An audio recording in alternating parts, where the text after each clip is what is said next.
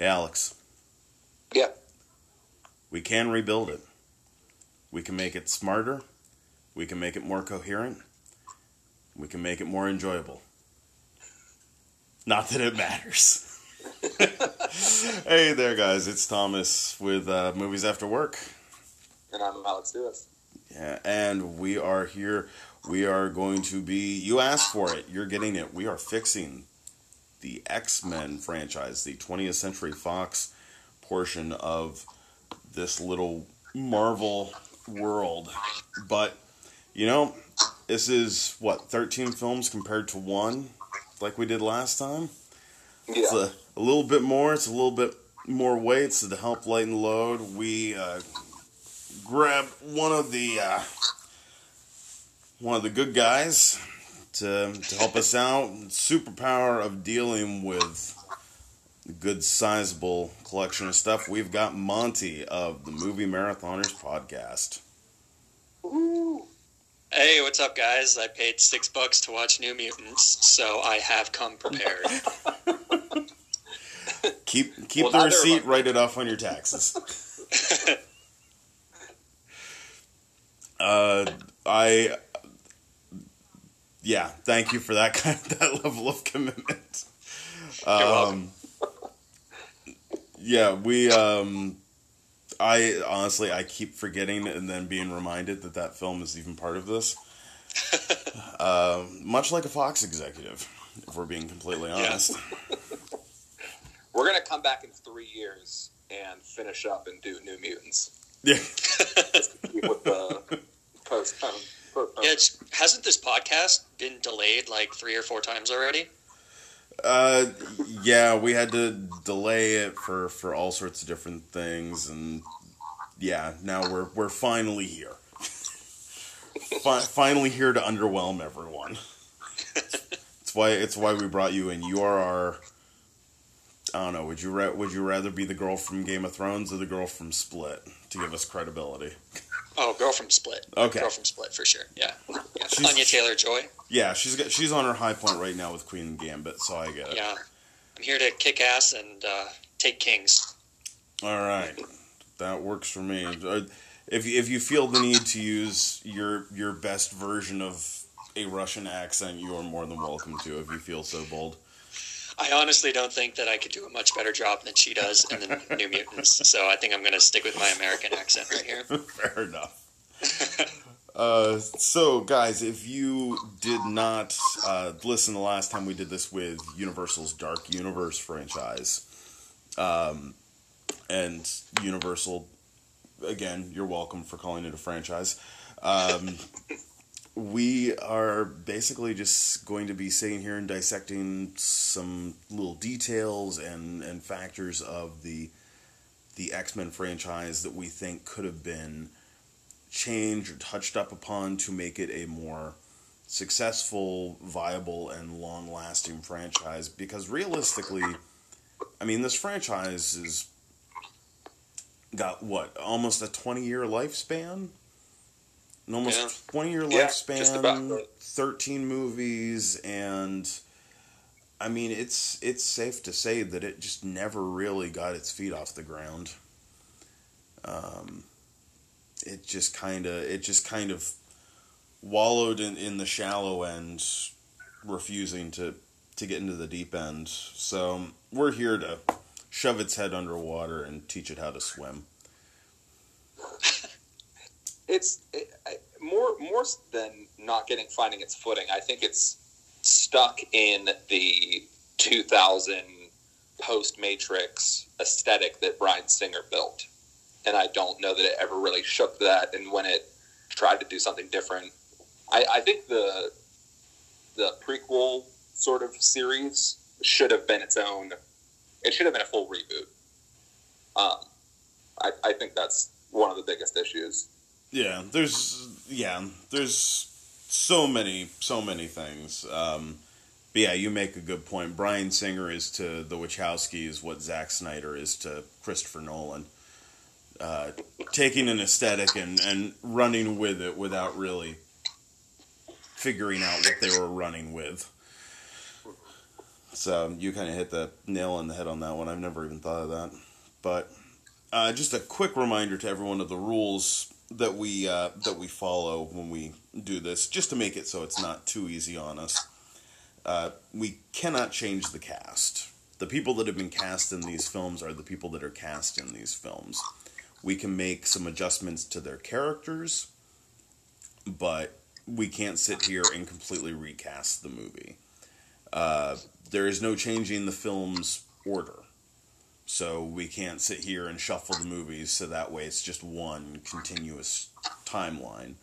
They are in the order that they are in. We have to live with that. We have to work with that. Uh, no complete script rewrites. You know, obvi- seems it seems a fairly obvious, but yeah, we can't sit here and go, okay, well, I'm going to completely rewrite what Dark Phoenix was, so it doesn't even have a scrap of what was in the original film. Uh, yeah. No doing that. Um, but we are allowed one rule breaker for the franchise. We are allowed at one point to take one of the rules and throw it out. Just one time during the franchise. So I'm, I'm very excited to see what everyone's rule breaker is.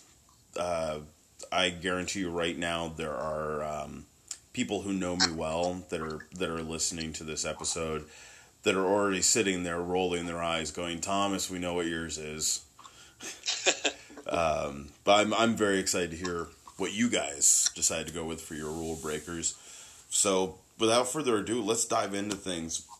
Monty, tell us what some of your uh, your plans are for fixing the X Men franchise. Yeah, so probably the most interesting aspect for me about the X Men franchise is how reactionary all of its films are to the success or failure of previous films in the series. So, you know, it, it's interesting to kind of think about how you might go about fixing these because if you look at individual films, if you fix X Men Origins Wolverine or the Wolverine, you don't get Logan, which I think is pretty unanimously known as one of the best in the series. And I think if you make the Last Stand this amazing caper of a trilogy, um, or the amazing cap to a trilogy that it's supposed to be, you probably don't get that soft reboot in First Class. So it's a really weird series to see. Like, well, if we fix one thing here, how does that affect you know six or seven movies down the line? But I kind of started by doing uh, an, a kind of a, an overall thought experiment on what are the main problems of the X-Men franchise, and I came with came up with four. Um, the first one is that I think that it lacks this overarching narrative or any sort of thematic cohesion between any of its movies. So I'm not saying that everything has to have like a build up to an Avengers type team up thing, but I do think that the characters need to evolve and there needs to be a growth of the series in a way that feels like something other than what it actually feels like, which is Fox just throwing everything at the wall and seeing what sticks. Yeah. Um, the other problem that I think some of the earlier ones especially have is that the action scenes are pretty boring. Um, they're uninspired. I don't think Bryan Singer is a very good action director. So there's not a lot of energy in these films when it's time for the action to kick up. Um, the third problem that I found was the really obvious one. It's almost like a meme or a joke at this point that there's just so much selective continuity here. Um, I think that the DC does an interesting, or the DCEU does an interesting thing where they just say, you know, whatever, we're going to have six Jokers. Who the fuck cares? It's all Jokers everywhere. Jokers all the way down. And that works. Um, but this series kind of wants to have that with Logan and Deadpool and all of these things, but then it also wants to commit to continuity with X Men, X2, Days of Future Past, all of this stuff. So pick a lane, guys. Um, and then the fourth one is something that I think, Tom, you were hinting at there, which is that there was just too many bad movies right at the cusp of the franchise kind of kicking up into the franchise greatness.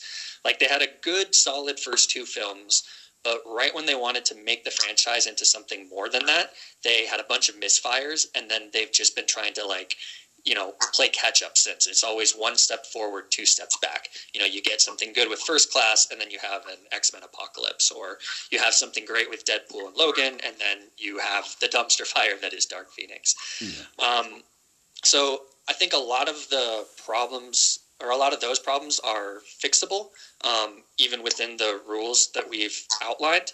But um, I just talked for a long time, so I don't want to hog the mic too long. don't don't. I, I I gave you the mic. You're allowed to you're allowed to use it. All right, so um, I think the one thing that the X Men does really well compared to other film franchises is that they have a ton of incredibly talented actors, and they also have the potential for really fascinating social commentary. Mm-hmm. So, I mean, it's no secret, right, that the X Men came about at a time when civil rights movement was at a peak, um, and so they stood in for minority representations in African Americans. Um, but you know that could be substituted as pretty much anything. It could be gay rights, it could be trans rights, it could be a whole litany of things depending on the given social climate. And I think that the films just really barely touch on that. Like the closest thing that we get to that is um, the the sort of the coming out scene of Bobby or Iceman in X two, yeah. um, which is very overt and very clear, given that Bryan Singer is also um, a gay man. So that type of stuff I think is really interesting. And my main change for these films is that I think the films need to stray away from. More often than not, I mean, you know, every now and then you do want like a big epic thing, but stray away from that and focus more on these personal stories, these interesting conversations and dialogues between characters. And instead of just having, um, you know, the dichotomy of Magneto and Professor Xavier, have you know a um, a what's the word a um, a spectrum of opinions on what do people think about these? What does storm think? What does cyclops think? What all of these people should have different ideas and we should know them as characters so that when they're fighting they're fighting against their ideas and they're learning and evolving as they're interacting with all of these people. And those, I think, opinions should change throughout the films as we learn more and more things and we get things like the Sentinels and the Cure and all of these things that really complicate all of that stuff. But in the current iteration of the X Men, it's just set dressings for Hugh Jackman having shiny claws. Yes. And I think that this series has a really great potential to make it an ensemble piece um, and have us care about every single one of these characters and have different movies focus on different characters. And I think you can do that without rewriting everything. And like I said, so many of the actors in this series are incredibly talented, so we don't even need to recast them. So those are not my big. Uh, this I'm not using either of those as my um, you know rule breaking change. So so then the question becomes, what is your big rule breaking change? uh, yeah. So um, my big rule breaking change, I guess I have to sort of outline why I do this first. Um, so I, I, like the first three films. I think they're structurally fine as they are. Um, you obviously need to re, uh, not rewrite, but change the focus of the third film, I think you can completely scrap the Phoenix Saga. I don't know if that counts as a rule breaker, but given that there is so much about the Cure, I think just ignore Dark Phoenix Saga, make it all about um, the Cure, and have this ultimate conclusion of that trilogy in The Last Stand. And then after that, you get the you get First Class, so that introduces the first generation of X Men, and, ex- and it explores the, cyclical, uh, the cyclical nature of prejudice, racism. We see the same stuff happening at the start of the X Men as what we see in the early aughts in those first couple films. And so you get to focus on new characters, but it's the same sort of stuff. Um, and there's some interesting commentary there. And then my big rule breaking change is to actually swap X Men Apocalypse and X Men Days of Future Past. So hmm. when we, I think that they kind of blew their load too early with Days of Future Past. Um, yeah. They didn't build up enough with the the new series to have it come in and be almost saved by the old series. So I think if you do X Men Apocalypse, um, completely have Magneto sit out this movie. We don't need Magneto if we have Apocalypse. So now it's just a more personal and ideological struggle against apocalypse. We don't have the nuke thing that they do. It's not the end of the world, it's the end of mutant kind. Apocalypse wants all the powers of the mutants, but it's not this like world building thing that they tried to one up Days of Future Past with Apocalypse. So now we have more exploration with those characters in the um, from the first class, and then finally we go to X Men Days of Future Past that kind of unites the two franchises. And it closes this in this epic chapter. Uh, people die, you know, whatever. Um, and then we also get that nice little caveat of fucking with the timeline or creating rifts and parallel universes and stuff. And then that opens the doors to Deadpool, Logan, New Mutants, even. Um, to kind of let the franchise split off into wherever it wants to go. And in my case here, Dark Phoenix no longer exists because they didn't screw everything up. so we've never and, we've never touched the Dark Phoenix uh, saga in any of your movies.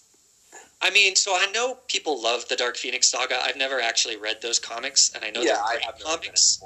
Yeah, yeah I, I just you know, you tried once, you tried twice. I don't try like show that you can do the cure and all of that stuff separate from the Dark Phoenix, and then maybe I'll let you do the Dark Phoenix again. But it's just, you know, clearly there's a disconnect there.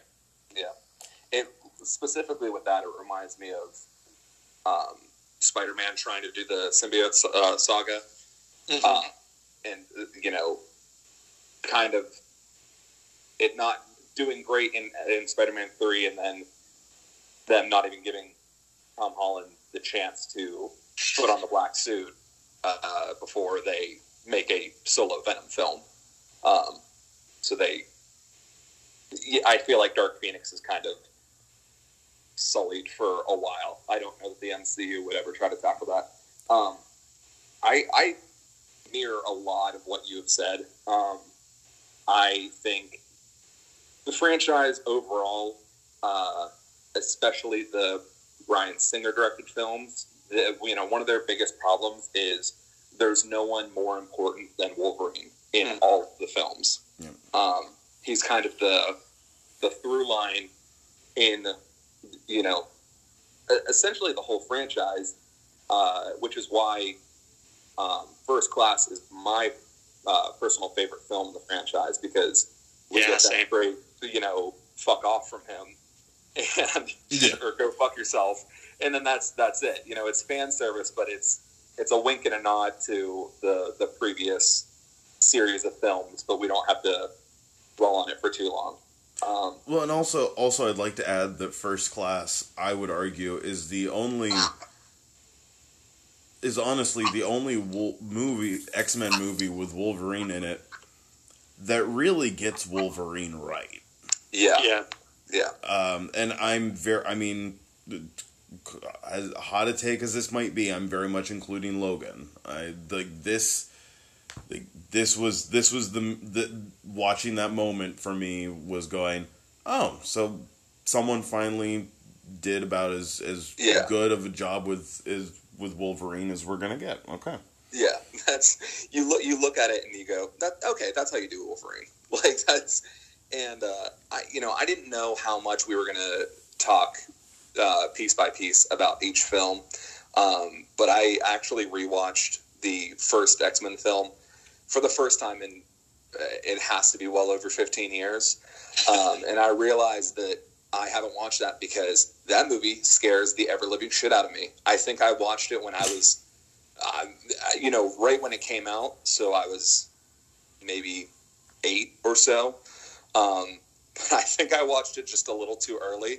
Uh, my first note in watching X Men was X Men, a series of repressed screams from my childhood. like, you could rank the distressing screams in that film from uh, Rogue and then um, someone's mother. Uh, like, just the screams that penetrated my young mind and won't allow me to revisit this film. Um, I had to dredge back up, but uh, I think the the first X Men film we we introduced uh, Wolverine far too early. I mean, you should know within eleven, you know, ten or eleven minutes of of the film starting that Wolverine is basically going to be the main character. Um, and then we see his claws like three minutes later. So they didn't there was no intrigue or mystery. They they wanted to front load it with Wolverine. They they knew that you know they'd hoped that he was going to be the draw. He was going to sell the tickets and everything else. Um, I think the that the chemistry between Patrick Stewart and Ian McKellen like is obviously spectacular. Um, I mean, one of the best scenes is is them just in the hallway uh, at that sort of press conference thing. Um, you know, just the short conversation that they have together is one of the best aspects of that film. Yeah. Um, I I agree, uh, Monty, with with your points about uh, it's it's hard to dissect or rearrange this franchise because you don't get first class without the botched Last Stand. Um, you don't get Logan without X Men Origins Wolverine, which um, Logan I don't love by any means, but I think it's far better than uh, X Men Origins Wolverine. Uh, I think I think Wolverine's a f- fine film, uh, but you know it's it's a popcorn action film. Sorry, popcorn action film that I watched once and haven't watched since then. So, um, you know, it's nothing spectacular. It didn't really drive the series forward. Um, you know, again, it's it's in that post Matrix era, and they had to drive home that you know we can't have the the blue and yellow suits. We have to have the black leather, and everyone's got to be moody, and there can't be a ton of comic relief in this film, and um, it can't be crazy, harebrained. Uh, you know, they couldn't introduce Phoenix immediately, or the time travel elements, or anything like that. Um, nor do, do I think they had to. But if I, I was to um, workshop the the first, you know, three movies or so, I think to I understand the, the you know the desire to immediately put uh, Charles Xavier and Magneto to pit, to pit them against one another. Um, but I think they played their hand like far too early. I think it'd be a much more compelling film if Magneto kind of played in the shadows a little bit, and maybe he was brought in in the you know sort of in the final act um, to to do basically what his plan was. Um, but to to see him operate in the shadows and us not necessarily know who it is, and then to be introduced to him at the end, and then him become the real you know threat in the second or third film, I think I think would have been better for the franchise, uh, or at least a more interesting uh, direction. Um, I like what you had said about how we really only see uh, Professor X and Magneto's worldview, their point of view, their um, what motivates them to help mutants, because they're both trying to, you know, act upon you know for the betterment of mutant kind, but it is just their beliefs opposed to one another, and everyone who is working with them, you know, the X Men and then the Brotherhood of Mutants, they don't have beliefs of their own. They basically are just extension of you know of Magneto's beliefs or Professor X's beliefs. Um, I also think that the love triangles in this franchise are really just poor. Oh god. Um, yeah, drop them. They're they're they're one of the just. I, I feel like that's a trope that's kind of been eliminated from films of of like recent days. Um, I you don't see many love triangles in films anymore, and I feel like X Men. There's so many of them in so many of the films, and if you're Wolverine and you walk into uh, you know, the uh, Charles Xavier's School for Gifted Youngsters, and you see Jean Grey and you realize that she's a Cyclops, and you don't try to pursue Storm, obviously the mo- more attractive person in the house, you're just an idiot. So, Well, maybe he maybe he saw Goldeneye. you know, maybe maybe he saw Goldeneye and and was fixated. You know, you I don't. that's not a that I can't justify that. I I Halle I, I, Berry has been in Goldeneye and Catwoman, and she's still f- far more attractive than I I'm not almost anyone else in the X Men I'm, franchise. I'm not saying he's right. I'm just thinking of potential logic that might live in his mind. Gotcha, gotcha. So, Tom, what are you, what are some of, some of your thoughts? Uh, well, first, did, what was your what was your big rule breaker? Um, I mean, honestly, I I don't know that I would have a, a big rule breaker. Um, Okay. Like Monty said, I th- you know I think this this these series of films are relatively well cast. Um, I don't think anyone is awful. Um, most people are serviceable, if not really fucking good.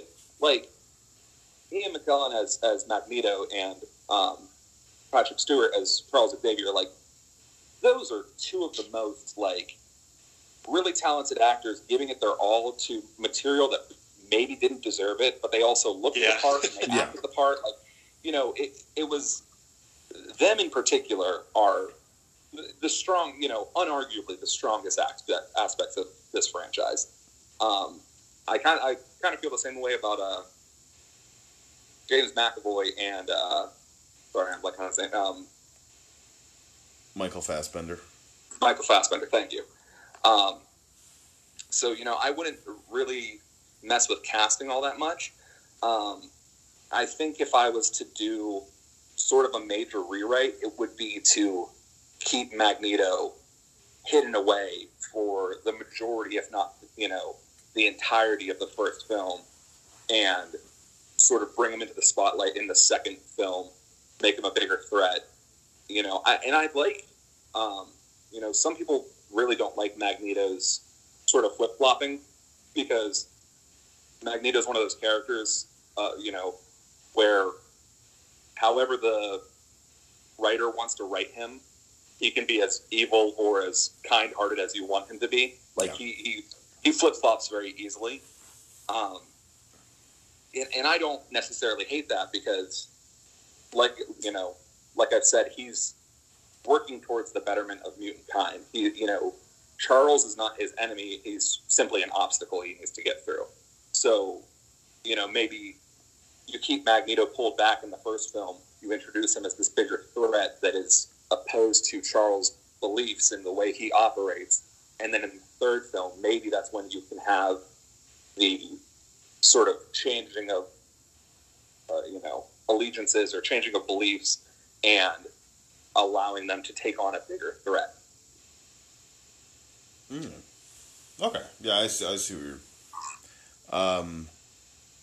Yeah. Well, and I think uh, uh, I I mean I would argue that if you're doing Magneto right, and you're not just going, "Hey, look, it's the Holocaust," just for the sake of claiming character continuity. Yeah, Um. For, that's the I mean, other stream I was referring to, Magneto's mother. Yes. by the way. um, you know, Xavier is essentially an enabler in Magneto's mind to humans, the way that there were people who enabled the Nazis, leading to his family getting captured and, and all subsequent pain that happened to him as a result. So I think as long as you you know use his backstory as more than just thinking that the Holocaust is a cool set piece. Like I'll argue both movies that used it did. Um, I think you can actually get something more interesting in terms of of uh, character depth and motivation. Yeah. I also think there's just a problem with like too much Magneto. Like I don't mind the flip flopping too much, but you know, especially in that second trilogy, he like flip flops and then flip flops again, and then maybe even flip flops a third time if we count Dark Phoenix. Like, Yeah. so I think it would be the flip flopping would be better, and just understanding him as a character would be better if there were times where he was just in prison for a little while, or I don't know, maybe the family that you create for him between movies lives for one movie and he's off screen with them for that entire movie, and then in the next movie he comes back and is like, "Well, my family's dead. Yeah, I'm pissed. I tried to find happiness." Instead of just like giving him a reason to like, I just think they don't really understand. I, I think the thing about Magneto that would be most interesting is if he's a bad guy, but you still understand what he's doing. And I think that's a really obvious thing to say, right? We have villains like that all the time, like Killmonger is a classic example of a villain who's clearly in the wrong, but you understand what got him there and you understand why he's doing his things. And instead, they kind of just like try and make Magneto a really good guy, but also when the time comes for him to be a villain, they make him a villain. And it's Yeah. not the same thing, and I think it's weaker for it. Yeah. No, absolutely. I- it, w- I I, think I wonder I, why. Sorry, go ahead. I, I was just gonna say I think it would have been interesting if for uh, X Men Apocalypse, for example, if instead of giving him suddenly giving him a, a, a family, a questionable timeline family, and then having one of the having what has to have been, has to be one of like Hawkeye's distant relatives, go, you know, like bow and arrow them down. Um, I it almost would have been more interesting if they had started his little commune Yeah, from Dark Phoenix then Yeah. and whether it was Xavier coming to ask for help or Apocalypse coming to recruit him, we literally just have one scene of him going, "You know what?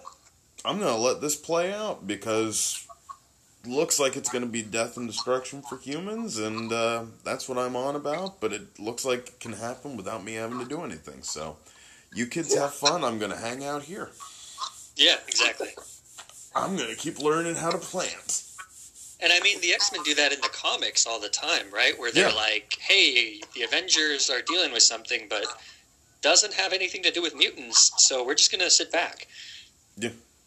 yeah, Yeah, there are there are plenty of times in the comics where characters, for one reason or another, whether it's something selfish or something pragmatic, go, well, this doesn't concern me, so I hope the world doesn't end, but I'm going to sit this one out. Yeah, I mean, it would it would kind of be, um, like I've I've been wondering how the MCU is going to handle introducing the X Men, you know, into into the fold, into the continuity, um, because it would be hard to believe that they are around when all of this, you know, world-ending events are happening, and they don't lend a hand.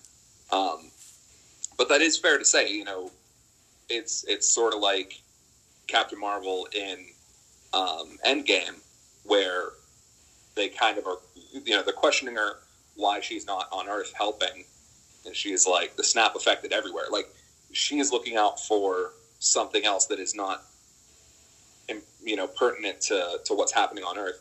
Yeah. The Char- Charles Xavier, you can maybe excuse away some of the things he might have been absent for because his you know most important goal first you know first and foremost is to make sure that his kids are safe are taken care of Yeah. uh, that they're not being prosecuted by the world that they're that they're being educated and that their gifts are being you know are going to flourish so i could kind of buy that he's basically just been at the school you know that doesn't excuse why he wouldn't have lended a hand during infinity war or endgame or whatever else.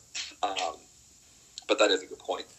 Yeah, and a lot of it's going to just depend on A, how good the writing is, and B, what age range they decide to cast the X Men as.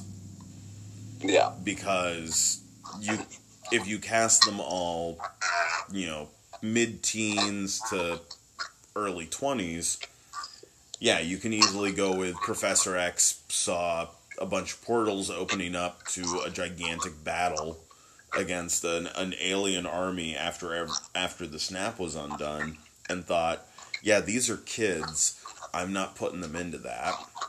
yeah And also, we do we do have the easy out, for lack of a better way to put it, that everything we've seen so far in terms of people's abilities in the MCU is to some extent manufactured. Mhm. Um, so it's easy enough for for Professor X to go, look, people love Spider Man, but they also, whether they know the details or not, know that he's a normal kid who got those abilities. We Yeah. represent a new species. Yeah. You know, we represent something. You know, we we don't represent keep your spiders in better cages. We represent we represent we are genetically superior to all of you. Deal with it. Yeah. So it's easy enough for them to kind of write their background mentality into it. Uh, just how much they can use depends on age ranges that they go for characters. Yeah. So, well, so what are your thoughts on on the first? It's like sort of X Men film or series of films. Well, let me first say, I I got heavily tainted on on how I viewed this stuff because of my father. My father, literally, I was telling Monty before we started recording. My dad was reading X Men from the second they released issue one. Uh, you know, this is you know this is one of one of his main comic books. He came out of X two determined never to have to suffer through another 20th Century Fox X Men film ever again. um, it doesn't matter how much the rest of the world likes those two movies, those first two movies. After watching those, he gave up on the franchise. Yeah. Um, so first and foremost, that to me, like, one, I lived with him, like, having me read the X Men comics and explaining to me all the issues and, and so on and so forth. Um, but to me, it just speaks volumes to any sort of loyalty that these movies have ever had to the comics. Um, and they've they've been very open that they picked X Men based off of what powers they thought would be cool, more so than anything else. Yeah. So, you know, but I mean, I got I ha- I have to start with my big rule breaker, and it's it's not a surprise, but my big rule breaker is there's never any Wolverine. Just get him out wow. of everything. His three movies gone. Every appearance from him in every single other movie gone. Just get rid of him. Um, I I think the majority of the issues that these movies have can be related back to the fact that they made it Wolverine featuring some X Men. Yeah. That's what these movies have been. The major overarching storyline in the original trilogy is Wolverine's feelings for Jean Grey. There Yeah. is no other character continuity, there is no other overarching theme. There's no nothing in those first three movies except for Wolverine wants to bone Jean Grey. um, and I think the, I think getting rid of him, it gives you a lot of opportunities. Um, you know, you get some, some more challenge. You know, the the the battles are more challenging for these characters because he's very much a Superman type character of of you just sitting there going, okay, well, just send him Wolverine. He'll take care of it in like five minutes. Yeah. Um, you know, I for one with X Men with the second X Men movie, get rid of Wolverine and give me Lady Deathstrike versus Nightcrawler. That's a fight worth watching. Because right, like, I remember when that fight initially, when that movie initially came out, that fight was considered awesome and amazing.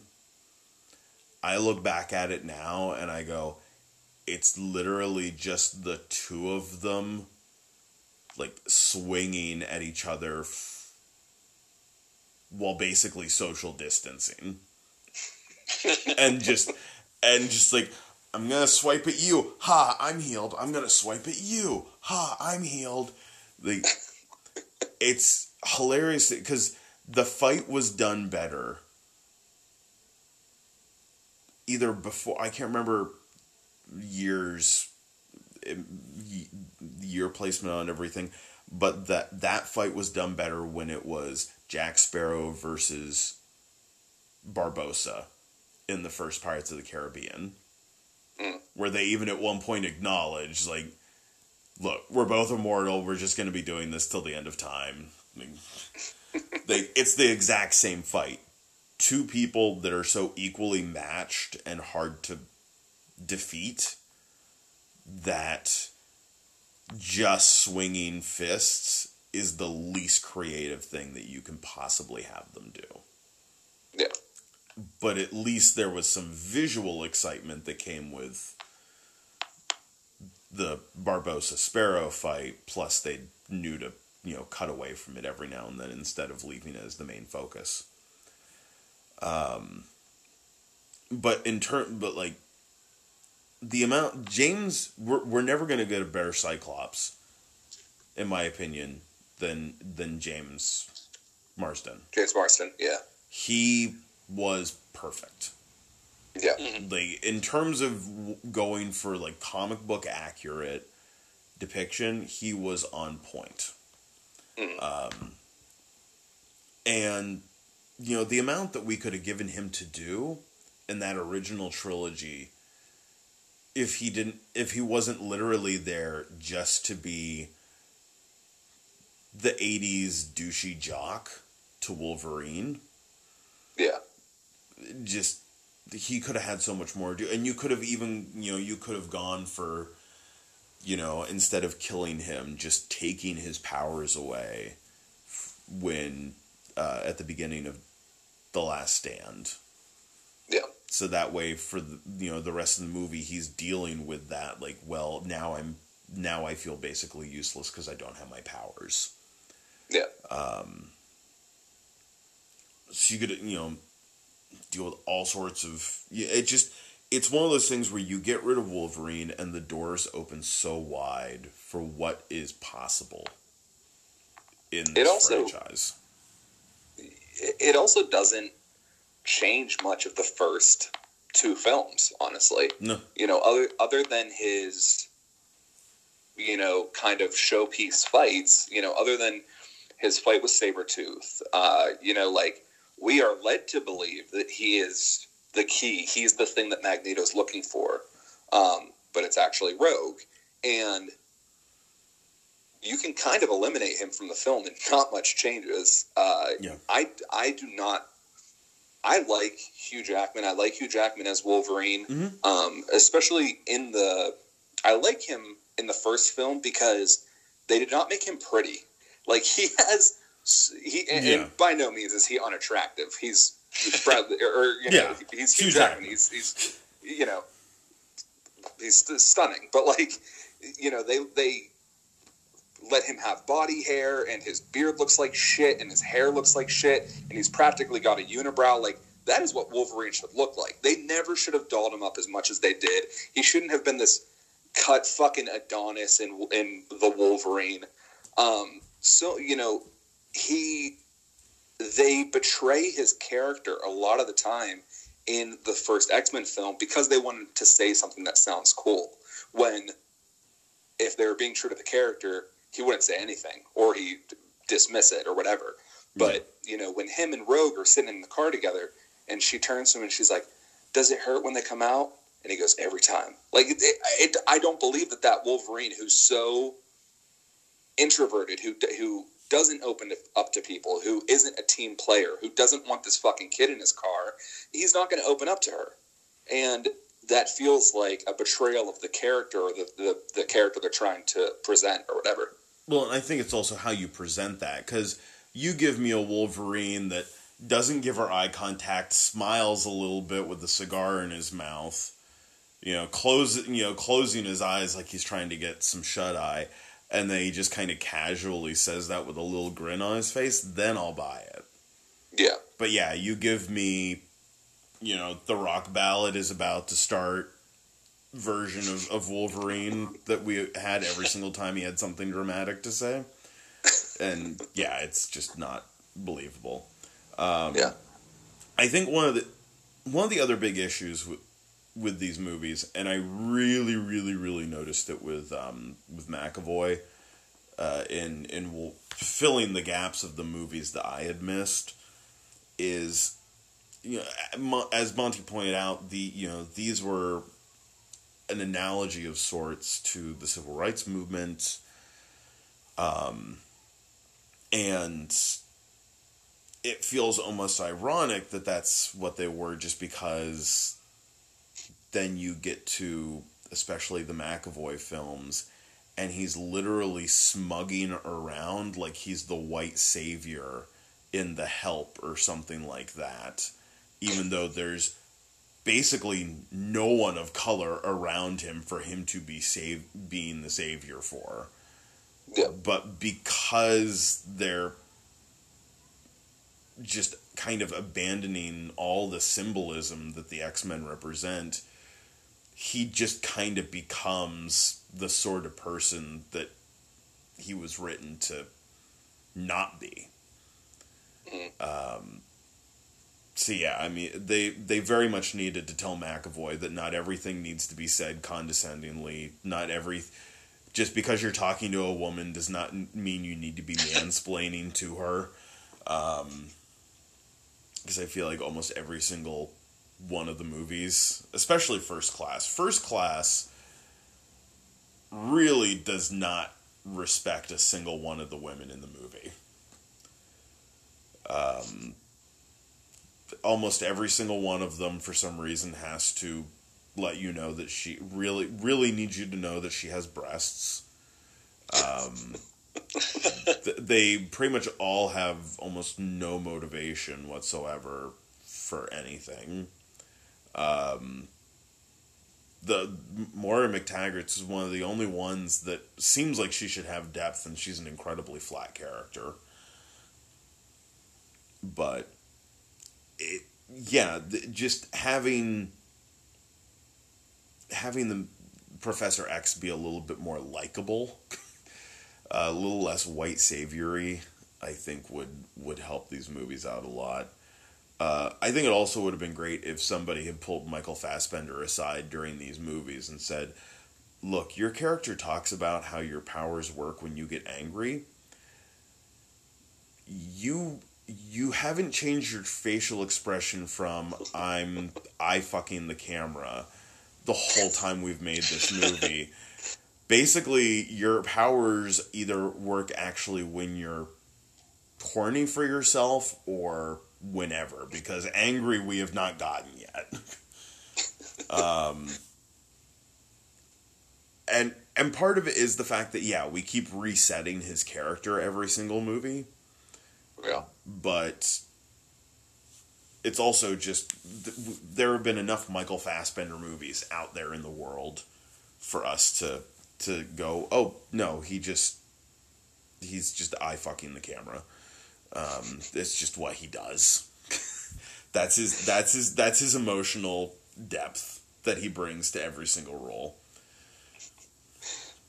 I know. I know. I'm not in the the majority on that one.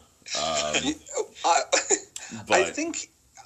I mean, I think that he just he his biggest problem is you know as an actor is he's picked a lot of projects that seemed promising you know when he was getting very, very successful, and they all kind of turned out to be not, you know, not the thing he needed, or, or not a project that really took him anywhere. You know, with Prometheus and then Alien Covenant, and then the X Men films not doing particularly well after first. You know, I mean, you can include Days of Future Past.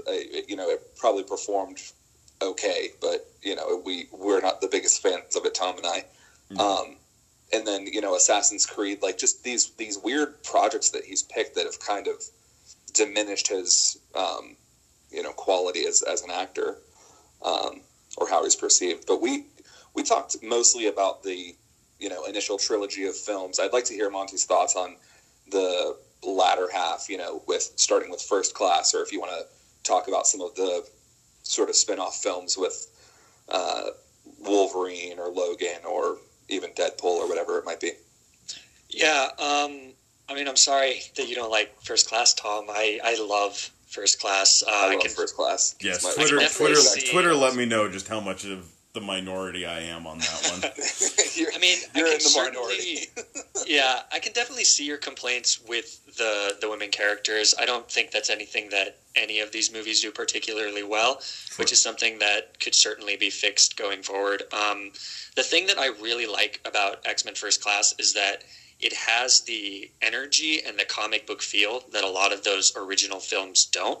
And I there is some merit, I think, to the X Men and X two style and that Matrixy esque style. Um, I think it aged really poorly, but we do have to remember that these films are some of the very first superhero films in the kind of modern day superhero thing. So it kind of opened up people to take these films a little more seriously than they were taking them with Superman and things like that. So I don't I don't despise those styles, even though yeah, you watch X Men now and it's like, wow, this looks terrible. It looks kind of like, uh, you know, excuse me, a hot topic or some sort of emo punk band sort of thing. But Yeah. so what I really like about X Men First Class is that it sort of gets back to these characters are supposed to be having fun, or if they're not having fun, we're at least supposed to be having fun. And I really love, especially the montage that has that Wolverine go fuck yourself moment, where you just get to see people playing with their powers. Um, I think that's Yeah. one thing that separates the X Men from the Avengers and a lot of the other, like even the DCU and stuff, is that a lot of these characters have powers that are not just he big, he strong, or he run fast. You know, like some of these characters are Cyclops. He shoots lasers out of his eyes, and that's it. Um, but there's some really cool things that you can do with that. And like as awful as X Men Origins Wolverine is, it's really badass. The scene when Cyclops loses control for the first time in school, and it just tears a hole through the window uh, through the school. And I mean, I know that's again talking about continuity issues. That's not how his lasers work in the original films and all of that. But but still, so like the visualization of these powers, the playing around with these powers, I really like seeing Havoc. I like seeing um, Magneto pushing um, Banshee off the the cliff of the satellite tower Oh, yeah. thing, so that he has to learn how to fly. Yeah. Um, using echolocation to with Xavier's telekinesis powers to get the location of the ship. That stuff is just fucking cool, and I wish that the series had more of that, like integrating powers, working together, teamwork kind of stuff. And I think that's what makes First Class feel like a lived-in film. Um, I can't say it works as well in the other films in that trilogy, and I think that is just a byproduct of them kind of trying to one up themselves. Um, for some reason, with Apocalypse, they decided to get an incredibly talented actor and then put him in a blue rubber suit and give him no lines of dialogue. No idea why they did that. That was a huge mistake. Yeah. But if Oscar Isaacs had a ideology or we knew why he was doing this or whatever and we understood why the um, the four horsemen were coming with him instead of just like kind of being in the right place at the right time. Like really one of your horsemen is a dude who can fly? Yeah. that's that's his that's his apocalyptic power. So I, I just i wish that these films just carried that momentum from the first class. And i think a lot of that is probably because matthew vaughn breathed fresh air into this franchise. Um, i actually like days of future past more than it seems like you guys do. But again i think the action scenes in that film really really choppy. It feels like Bryan Singer has no idea how to move characters kinetically in a scene. Um, Yeah. so yeah i don't know. That's my defense of first class. Yeah. Well, and uh, the the thing that First Class has above all basically the rest of the films, like love it or hate it, a lot of the issues with Last Stand were ones it inherited. You know, Yeah. it inherited a franchise where no character had any development. It inherited a franchise where you couldn't have one of your characters come back unless she became Dark Phoenix. You you know, he inherited a franchise where one of his main actors told everyone, "Give me a bigger role, or I'm not doing your, mo- I'm not doing this movie." At the height of her career, where you needed Halle Berry to be there, Yeah. you know, last Last Stand inherited a a mess from Bryan Singer, and that's what he's done pretty much uh, with this. You know, he did it with both times that they went into doing Phoenix. Is he came in, trashed the place, and then ran out of the room before anyone asked him to clean it up. Um, you know, and and I mean, Days of Future. The the biggest issue with Days of Future Past, it is clearly written with the primary importance to be I want to erase as much of the two movies that I didn't make as possible. So that way it goes Yeah. back to being my franchise. You know, we kill off every single character we can from first class. We you know, ba- we we undo without any good explanation to it the events of Last Stand Yeah. um, and and leave the whole franchise at a point of you know when because I think Alex, I think you and I saw Logan together. Probably. Uh, no, I don't. I don't know that I saw it in theaters, but regardless, But I literally sat there that whole movie going, if there was any consistency in our understanding of the timelines and which Logan I'm looking at right now, then this might hold emotional weight for me. But I don't know what this Logan has been through because we're not establishing if he's the one f- that at the end of Days of Future Past got to go into the happiest timeline where everyone Yeah. was still alive, or if we're getting the Logan who was tortured in Apocalypse and escaped. I don't know which one I'm dealing with right now, so I don't know. I like none of what's going on here has any weight to me as a result. Yeah. So now, um, the the the one section of this that hasn't really gotten talked about, and for good reason, is the Deadpool movies. Uh, I I think it's safe to say that being forced to let people make a good movie was uh, was what led 20th Century Fox to stumbling into the the Deadpool franchise. Yeah. yeah. Uh, I know for myself, I only really have one adjustment that I would have liked to have seen, and it doesn't even have to be a gigantic change of script. And it's literally just I would have liked to have seen with the second Deadpool that instead of killing the girlfriend at the beginning, have her break up with him because it turns out he doesn't want kids. Mm. But then because she's become sort of a cohort of his and become a, a hit you know, a hitman in her own right, he's still kind of having to work with her throughout the movie. So we're getting her really getting to do stuff. And then as you know, and then have her die like at the end of the second act to give Cable a little bit more of a reason to start empathizing and want to team up with Deadpool in the third act. And then you still justify having the whole time travel thing at the at the end during the end credits. Yeah. But Yeah, I Yeah, I don't really have much problem with either of these movies. It is interesting to think like if we go back and fix Last Stand or Origins Wolverine, like do we even get anything as close to as unique and interesting as Deadpool and Deadpool 2?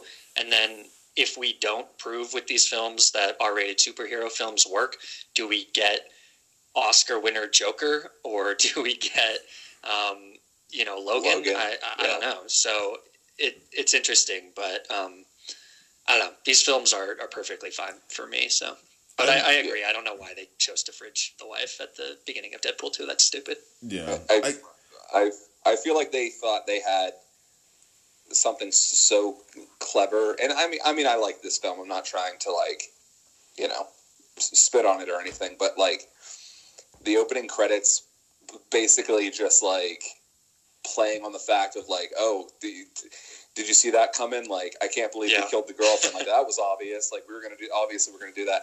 Like, that was funny in the moment, but on a second viewing or something, I'm like, it kind of feels like you killed her just so you can make this joke, and it's not as good as you think it is. And yeah, and then like we get the bit at the end, and it seemed like it was going to be sappy, and then it's not. It's kind of weird, but um, but yeah, there's very few problems other than that that I have with the Deadpool films. But you know, like we've like we've said, and like you just said, you know, I don't think we get the you know Deadpool one or two without the you know botched shit show that was uh, X Men or- Origins Wolverine, because um, I think uh, Ryan Reynolds, you know, really had an affinity for this character, and that's probably why he signed on for X Men Origins Wolverine, and he it wasn't what he probably expected it to be, and, and you know, who, who knows him. who released that that footage online of the, you know, the test footage of of the first Deadpool, but.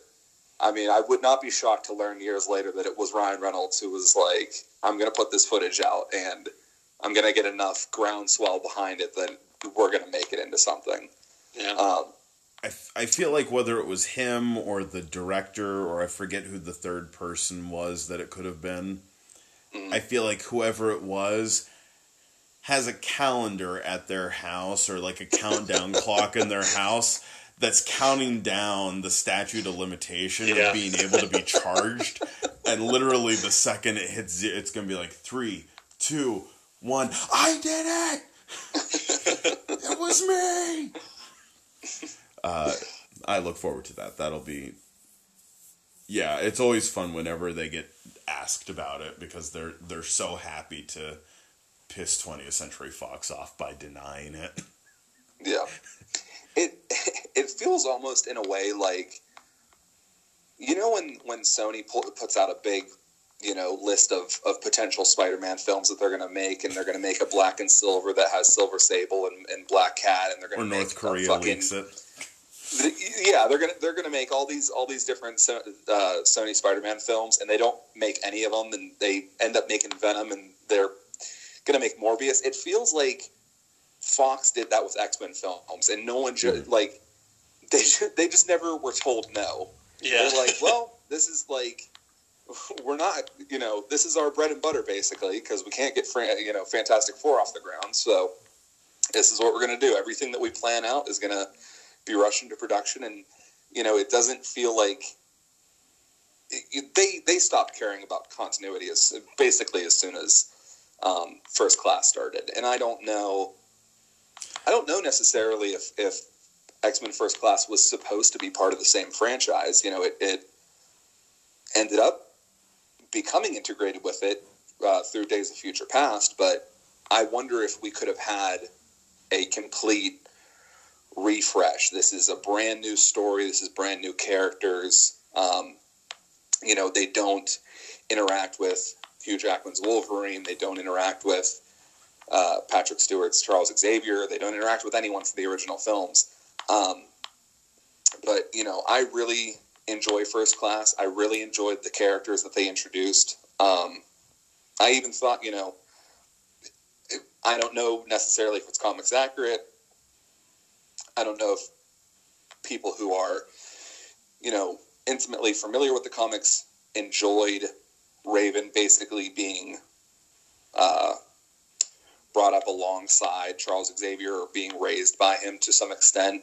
Um, but you know, that's not anything that really bothered me. I liked their chemistry in that first film. Um, the women character characters in this franchise as a whole don't have a lot to do. Mm. Um, unless you're Jennifer Lawrence at you know what is essentially the height of your career, so they have to make right. kind of every movie about you. Um, but even but, even with Days of Future Past, her job is to basically yell and cry at everyone to just let her kill Peter Dinklage already. Yeah, yeah. I, I meant more so Um, I think her role is a little bit bigger in, in Apocalypse and in uh, Dark Phoenix.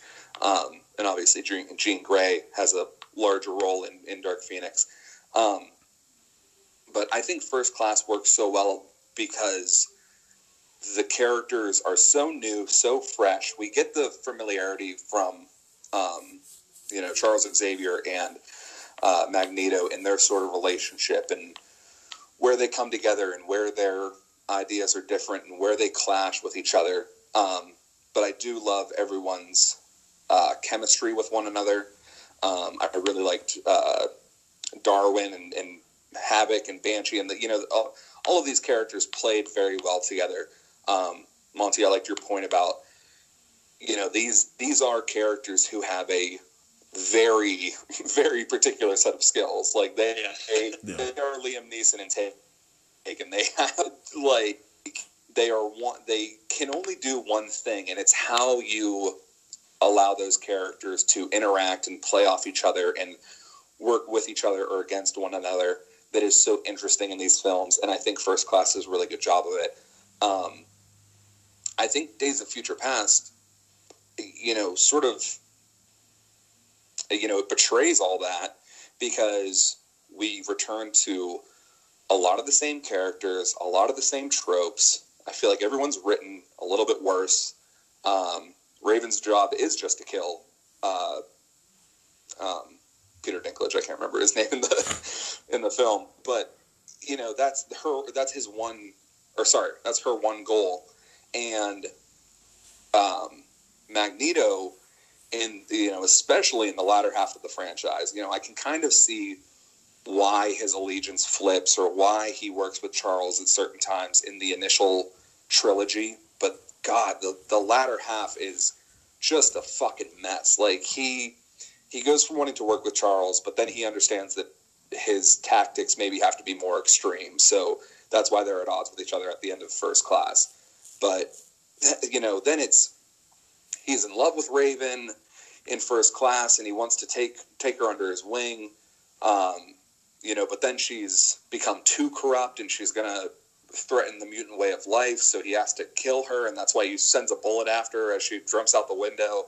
And you know, then he you know, Apocalypse is kind of all over the place. I don't really even remember where his allegiance falls. You know, he has the he has the family, but then they get killed, and then he just wants to take it out on the world.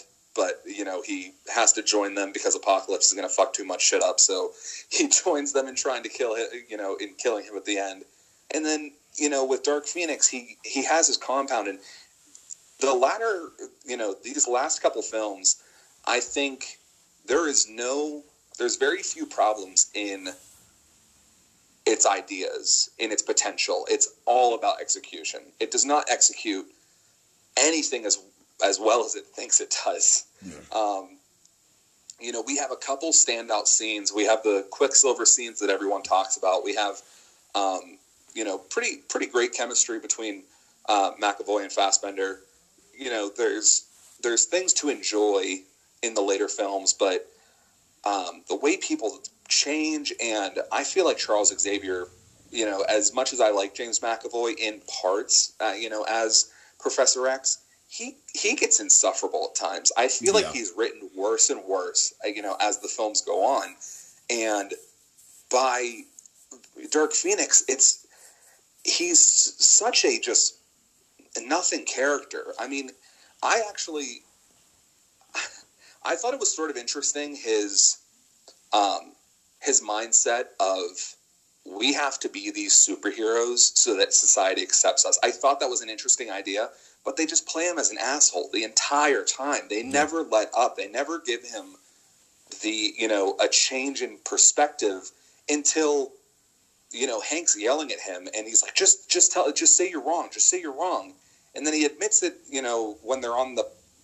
on the train or on the wherever they're at. Yeah. And it just it was so lazy and you know, Dark Phoenix had a lot of good ideas and uh, and a lot of scenes that like I genuinely sort of enjoyed, but it was nothing was executed particularly well and it just became just another um, unsatisfying you know, story at the by the end of it. You know, I uh, my my favorite part of of uh, of Dark Phoenix, I think, was getting drunk and um, going, "Oh, that's Dazzler."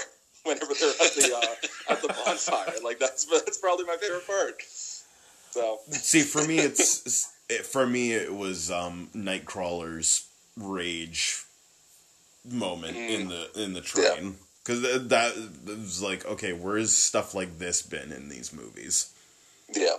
Yeah, I didn't know we were allowed to say good things about Dark Phoenix. Um, there are a couple things I agree with you that are solid about Dark Phoenix. Um, going back to like the, the the playing with powers in a cool way, I think Dark Phoenix actually kind of does that a couple times. Um, like as silly as the space scene is, they have to use the powers that they have mm-hmm. to solve that problem, right? So it's yeah. get Nightcrawler in here, but also you have to. I don't exactly remember it. I saw it once. Uh, I paid to see that in theaters for some reason, and um, you know they they have to get him in there, but he can't see where he's going, so they have to open up the ship and then close it before it runs out of um, you know oxygen and all of this stuff. Like there's some exploration there and interesting stuff. I think a lot of the problems that we're getting at though come like what you're saying, Tom, with inheriting those problems from other films. And like the Dark Phoenix thing just doesn't work because we don't care at all about Jean Grey. No. Like as much as Sophie Turner is a fairly good actress. Um, we don't know who she is as Jean Grey, and yeah. she has never once been a character of any importance. So, like when she's struggling with these things, you're like, I this means nothing to me. Yeah. Um, and then, of course, they killed Jennifer Lawrence instantly in that movie too. So, um, which I'm guessing was a request. She was done. yeah. I, I I have to imagine that that was a request for her to just go. You know yeah. what? I this has not really been great for my career. Yeah. Making Red Sparrow has been better for my career than making these sequels, so uh, yeah, find a way to kill me off. It, it felt like there was a coin flip between who was going to die, her or uh, Professor X, and they're like, well, we did Professor X last time, so you're, you're up. The uh, the Professor X being an asshole thing, I think would have worked a lot more if older Professor X was more of an asshole towards the end of those last films. Because I mm-hmm. do like the idea of Charles more or less doing what he thinks is best for Jean Grey, even if she has no agency in it. And there is something compelling, again, with that, given, I mean, you know the problems with this franchise and most superhero franchises as a whole of like what they do with their female characters. There's something interesting about charles being like no i, I know i'm right because i'm right. I'm smart um, and you're just a foolish girl. And there's something interesting there but i agree that it doesn't quite work with this aged charles and with mcavoy's performance yeah and and maybe this is me projecting on the film, but even though I don't particularly like or you know I don't have an affinity for for the original X Men trilogy. You know, I I watched them each one I watched maybe once or twice in passing, very soon after they came out. Um, but you know, I James Marsden to me is Cyclops. You know, Halle Berry is Storm. Hugh Jackman is Wolverine. Like these, the younger version of, of these characters, I don't like, and I don't know if it's because I'm maybe older than these characters now, and th- what used to be heroes I would look up to or be sympathizing in a way with, I'm looking at now as like snot nosed kids who have way more power than they have any right to have, and like this version of Phoenix is so much more powerful than the original one, but in ways we don't understand because it's never you know laid out to us what her abilities are why you know what she's able to do where where the cap is for her for her abilities. Um you know there there's aspects of dark phoenix and i keep talking about this one because this is the one i watched most recently um, Apocalypse I haven't watched since basically it came out. Um, but like there's again there's there's nothing wrong with the ideas in this film. It's it's all about execution. I don't understand why we introduced these alien creatures, and I don't like I said before, I don't have you know knowledge of the comics. I don't know if they're a threat that have been there before, but the reason we enjoy or appreciate the original X Men trilogy is because we like Magneto, because we like members of the Brotherhood of Mutants. We we like the you know the conflict between the two. That's why we like Civil War because we are intimately familiar with everyone on either side of this conflict. With this, we it's a alien race that is completely disposable. It's more disposable than the fucking you know robot army from Age of Ultron. Like it's it's Yeah. they're cannon fodder. It's it's just It's um, yeah, it's it's an al- it's an alien army that is that does not believe in having any sort of emotion towards anything, which is just ne- like it's one thing when you do something like Robert Patrick and T- as the T one thousand where we've established these kinds of motionless villains to where you get someone like that, it's scary. Um, but when you go and our villain is Jessica Chastain refusing to emote, Yeah, why? uh, my my response why is why get her and not let her act? That- for me, it was just like, uh, okay, I, I sat through that for at least half of the second It movie, so yeah, sure, I want to watch that for an entire movie now. Um, but yeah, it was just so it, like, yeah, they're they're just that we hadn't established any of these characters as compelling. Um, the only I'd say the only X Men that is written anywhere close to equal to their original trilogy counterpart is Nightcrawler. mm, yeah. Uh, second place is Storm, and then the rest of them are, are shit. I like Um, Beast to an extent. I think uh, he's interesting, but Yeah, the makeup is a little wonky. I don't know why it looks so much better in Last Stand than it does in yeah. uh, Days of Future Past. I'll say. yeah. Beyond the fact that they that Last Stand was one of the first instances of holy shit that actually worked casting with Kelsey Grammer as Beast. Um, Yeah. yeah, the the makeup prosthetic work in that movie is light years better than what we got in this movie. Yeah. Uh, well, I- any I- of the movies. Um, Yeah. But the first class, I, I just kept laughing whenever he talked in the Beast makeup because it was like the the old joke of a dubbed Japanese film where there's such an intense amount of no sync up what's it like it's like you almost want there to be a little flashing thing that says ADR when he's talking in the in the Beast.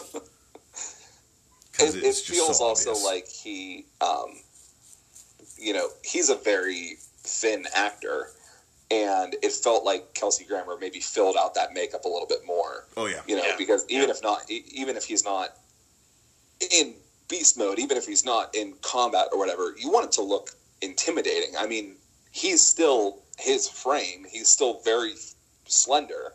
yeah He just is now blue and has a chin strap. Yeah, and it, yeah, but beyond that, he just he gave such a like Kel, Kelsey Grammer. I think is probably the thing that people agree on the most in the positive column for Last Stand. Mm. Um, and it's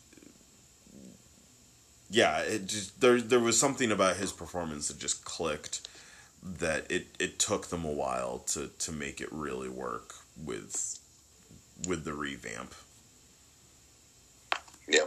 Um, although I will say, nothing in in the Last Stand will ever beat the weird water ski run that Ben Foster does to run out the window in that movie.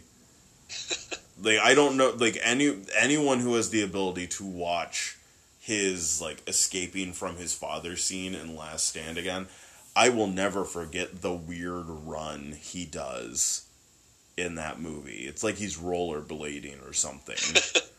uh, to the point where my friends and I loved that run so much that if we saw each other on opposite ends of the hallway at our high school, we would run to each other in that exact same manner, no matter how full the hallway was, just to amuse ourselves.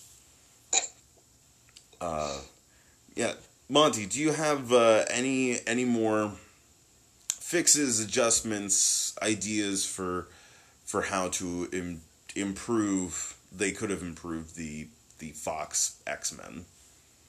Well, I got to get my six bucks worth and just talk really quick about New Mutants. Um. I thought this was such a cool premise for a movie, and I really liked the setup. I think as we get more and more of these superhero films, putting characters and superheroes or people with powers in these unique setups is a really good way to keep that genre fresh. Um, the powers in these, like we keep talking about, are unique and they've got a very particular set of powers that are kind of fun to explore.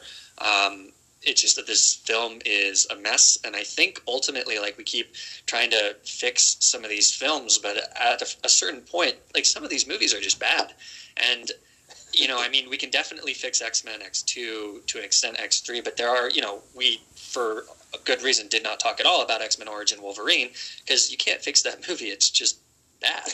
And I think this one is similar. Is, is it's just the dialogue so sloppy. The film feels like it was edited and is currently being held together by masking tape, um, not even duct tape, masking tape.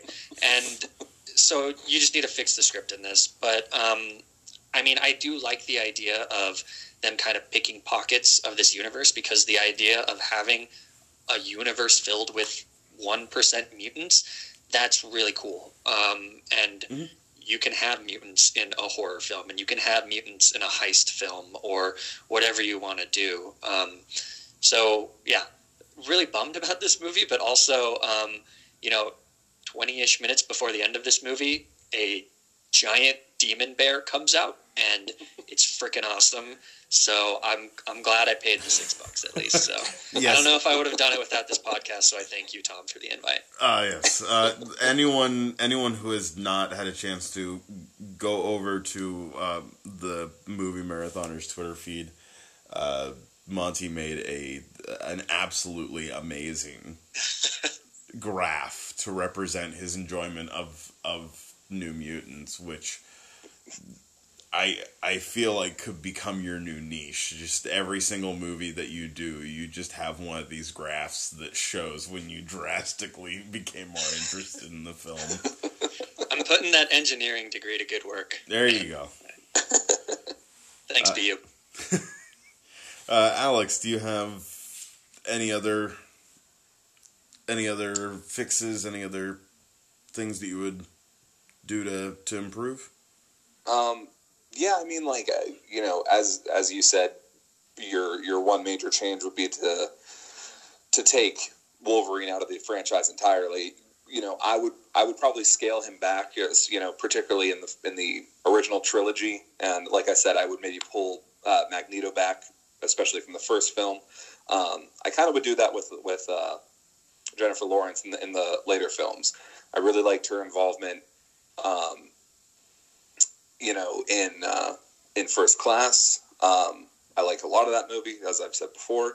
Um, but there, there was so many other people that we could have chose to follow um, to be this assassin. You know, it felt like we need to write this film around Jennifer Lawrence because she needs to be the one to assassinate um, this person to, you know, put the Sentinel program into effect because she is Jennifer Lawrence and she's at you know more or less the peak of her career, um, and we wrote a lot of uh, Days of Future Past around her. We wrote a good bit of Apocalypse around her. Um, you know, I I I think the biggest problem with the latter half of the franchise is rather than introducing fresh faces, we wanted to recast X Men One and X Two. Um, I think it would have benefited the franchise tremendously to focus on Havoc, to focus on Banshee, to focus on you know any number of, of characters that we have haven't touched in this franchise. Uh, you know, Jubilee or Dazzler or you know, and I'm I'm just picking names at random basically, but there's so many characters we could have focused on. You're not, I, I you're not love picking Dazzler at because I- random. Don't kid yourself. Sorry. You're not picking Dazzler at random. Don't don't lie. No, I'm picking Dazzler because I just watched Dark Phoenix and I was like, oh shit, there's Dazzler. um, no, but I, you know, I loved Havoc in the in First Class. I loved uh, um, Darwin in First Class. I loved Emma Frost in First Class. You know, there was, um, is his name uh, Ezekiel? You know, Oh. who was basically Nightcrawler. Like Oh, these Azrael. characters were cool and, and sorry. Azrael. Gotcha. Yes, Azrael. Like these characters were cool and interesting and new and different than what we had seen before, and you know they were similar in ways. You know, Emma Frost is basically Colossus that can turn into diamonds rather than metal, and um, you know, uh, Azrael is basically Nightcrawler. But you know, Havoc is basically Cyclops, but they're different enough. You know, they um, they, they were just a breath of fresh air, basically. Um, and their powers were were incredibly cool, especially like Banshee. I, you know, Monty had mentioned that scene that I kind of forgot about until now, but when he's going down the, the satellite dish and, and finally gets it, you know, you know, and he finally screams and takes off like that. That was exhilarating, you know. Um, it's their first class, especially, is filled with moments like that, and I think we really deprived the series of more moments like that when we choose to reintroduce um, Storm and reintro- reintroduce Jean Grey and reintroduce Cyclops as these characters who are less compelling than their original trilogy counterparts, and we're going to spend most of the time focusing on Jennifer Lawrence and James McAvoy and, and Hugh Jackman anyway. So, um, you know, to to pull focus away from them and to introduce new characters is what I think would have benefited the latter half of the franchise, especially. Co-signed. Yep, agreed. um, yeah, I just have one last thing, tiny little thing, but it it's bugged me for years. Do you know what happens when a frog gets struck by lightning? Same thing that happens to everything else. No, no. See, you got it wrong. You got it wrong like they did. Do you know what happens when you when a, a frog gets struck by lightning? Strike him with the lightning, he flies off. For some reason in my head, I always imagine that when he hits the boat and dies, there's an explosion. Whether or not there is, there should be. um, so he flies off, dies. Then you cut back to her. The same thing that happens to everyone else. There, you fixed that bit. Now it doesn't sound stupid. You've said that to me before. You- you- you- and I think that would be brilliant. And that was actually a problem with, if I'm remembering correctly, and this could be trivia that I either made up as, or is completely false, but Toad was supposed to uh, basically say that at, at, like throughout the film, like before he attacked someone or before he, you know, would would fuck with someone or whatever it might be he would say, "Oh, you know what happens to blah blah blah whenever blah blah blah," and then she delivers that line at the end as a, "I'm going to turn your line on its head," but they never show a scene where he says anything Uh. like that, and then it's just it's just lost to time as to why the hell she says that. Yeah, because for some reason people hear Ray Park's voice, which is awesome. for some re- reason people hear his voice and go, "Nah, No, let's let's shut get up and spin the lightsaber. let's let's get the guy who does sassy Trump to be to be the voice of Darth Maul." All right. So uh, obviously, yes, we're all very excited because uh, X Men are going to be at some point coming to the MCU. We do not know when, uh, but until they do, we can speculate, as we do, as we enjoy. Uh, and with that comes the obligatory trying to cast this kind of stuff. So we're gonna We're to dive into that now. Monty, we're to let you start again with your your dream X-Men cast. All right. So, um, I don't know if this was ever remotely verified as true, but I heard that from some random source that the MCU was considering instead of making Magneto and Xavier um, old white dudes, they were planning on making them older African American men Mhm. who were kind of brought up during the civil rights era. And I think that makes a lot of sense because it's 2020, which means that if Magneto is a survivor of the Holocaust, he is pushing 90, um, which is just difficult to cast for, um, regardless of his mutant genes. So I have two casts for uh, Magneto and Xavier. One, if they go the old traditional, keep it similar to the comics route, and I have Charles Dance as Magneto, and then Sam Neill as Xavier. But the ones that I'm really interested are the ones that I'm really interested in are the idea of breathing fresh life into this story and not just doing the same exact thing that we saw before. So my Magneto is Denzel Washington, Okay. and my Xavier is a bit unorthodox, but it's Tyler Perry. And Oh, I think you know you need somebody who's around the same age as Denzel Washington, and the reason that I like Tyler Perry is that he can play dramatic, but he also has gentleness to him. He's he's not um, he's not as like badass as Denzel Washington, and I think Xavier needs that compassion. And I think if you look at Tyler Perry and like Gone Girl, for example, that's what I want from Xavier. So um, Yeah, I can see that. can, can I, I uh, can I piggyback on that real quick? yeah, Because I, I, I thought the same exact thing. If they're casting Denzel Washington as Magneto, which we don't know, I just I wanted to frame my casting around that. Um, with for uh, Professor X, I went Lance Reddick. oh, I like that too. Ooh, Yeah. yeah. But continue. um, so just off of that, um, I again I had two castings for Wolverine because I think if we go with my first one, we want Wolverine to be a main character, but I don't really want him to be a main character again. Um, but I also love the idea of John David Washington as Wolverine. Um, Okay. my other option is as a side character and just as being a beefy kind of short dude, staying out of the limelight. Don't need an amazing actor, but somebody who can do the physicality of it. Um, again, a weird choice, but it's Zac Efron for that. Um, See, I, for Cyclops, go ahead. I, I, I honestly could buy him for that role. I could.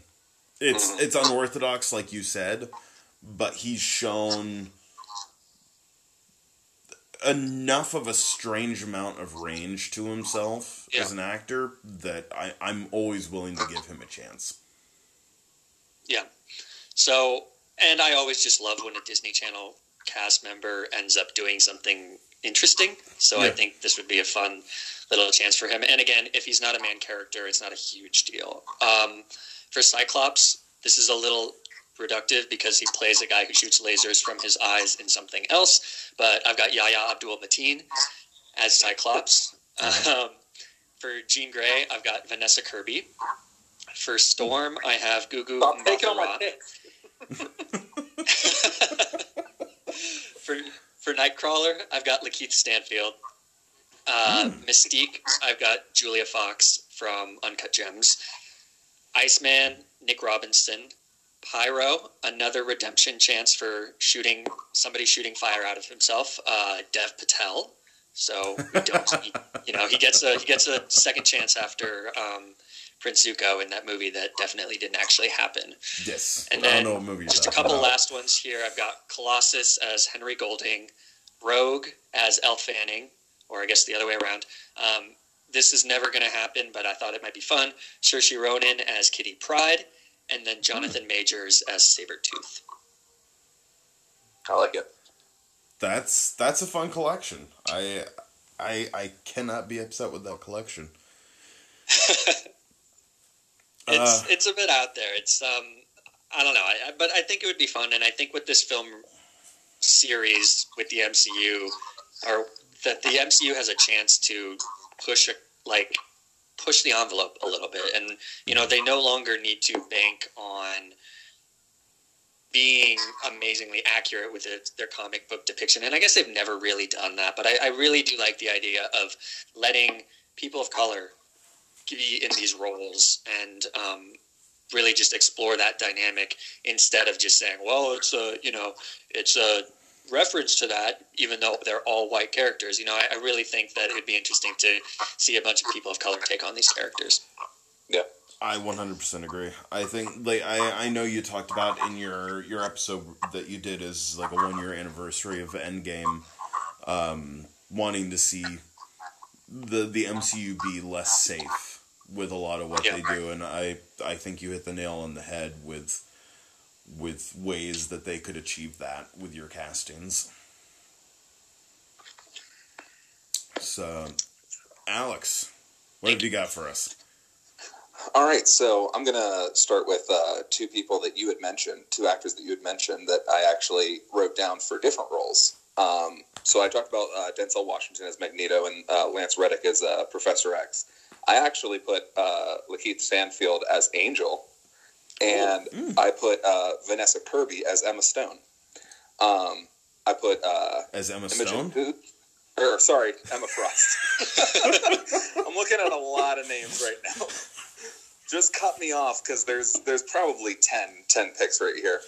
Um, uh, I picked uh, Imogen Poots as Rogue. Um, Alicia Vikander as Jean Grey. Um, Jack Quaid as Iceman because I'm Ooh, I like that. Yeah. I love the boys, and I think Jack Quaid needs more work, um, especially something where he is not the screaming guy who's forced into shit that he doesn't want to do. um, I put uh, Alden. Uh, uh, sorry, I'm going to butcher his last name. Ehrenreich as Cyclops, the Okay. guy who played uh, Han Solo in Solo. Yeah, Um, I think it's Elden Rich, but I, I we we know my track record on this show for pronouncing names, so I'm not gonna. um, I've got Bill Skarsgård for uh, Nightcrawler. Oh, that's a good one. He's got the look, like the, Yeah. the weird thing going on. Yeah, I basically was looking for long, lanky, kind of weird looking actors. Um, and uh, I've got like two more. So Bill Hader for Beast, I think would be really interesting. Because I think we need someone with comedy because I th- with comedic chops because I think um, the X Men franchise has been more or less devoid of comedy.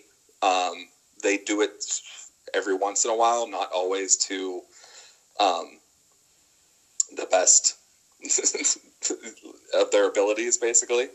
Um, but for, for a couple random picks, I put uh, Awkwafina as Jubilee because she's kind of the favorite for that. Ooh. And uh, Monty, are you a are you a wrestling fan? I am not. I'm sorry. Okay, so this this might go over both your heads, but uh, Daniel Bryan is he's probably like five ten or so. He's uh, he's the wrestler who screams yes, yes, yes, chance yes, chance yes. Um, I but I he's sort of just like a short, hairy, stout, muscular dude, and he, to my knowledge, he has no acting f- previous acting experience whatsoever. Um, but I thought if we were going to pick anyone for Wolverine, I think he fits the look. And as someone who has virtually no prior acting experience other than hyping the crowd up in the ring, I think it would be good to have him basically just off to the side. He doesn't get a lot of lines. He kind of just says "bub" and smokes a cigar, and that's uh, that's what we do with him. What's his Um, name again? Uh, Brian, uh, sorry, Daniel Bryan. Uh, Brian spelled with a Y. Um, and then I I put the obligatory if you're gonna uh, cast old white dudes as Professor X and Magneto. I thought uh, Ralph Fiennes as Professor X and uh, Colin Firth as Magneto because you can't go wrong with either of them. Yeah. Oh, I like them. That's interesting. Um. All right. Well, I guess my turn. Um, now I have lots of free time having to try to keep myself up awake in the middle of the night. So I admittedly also did my writer and director for mine. Um, oh, I did too. I, I, Sorry. oh, you did as well. I, I did too. Let me jump in real quick. Okay, yeah, because I completely forgot that I did. So, like I said, this uh, this franchise has kind of been devoid of humor, um, and to really inject some humor into it, I chose the director um, and writers of uh, the Lego Batman movie. It was directed by Chris McKay and uh, screenplay by Chris McKenna and Erik Sommers.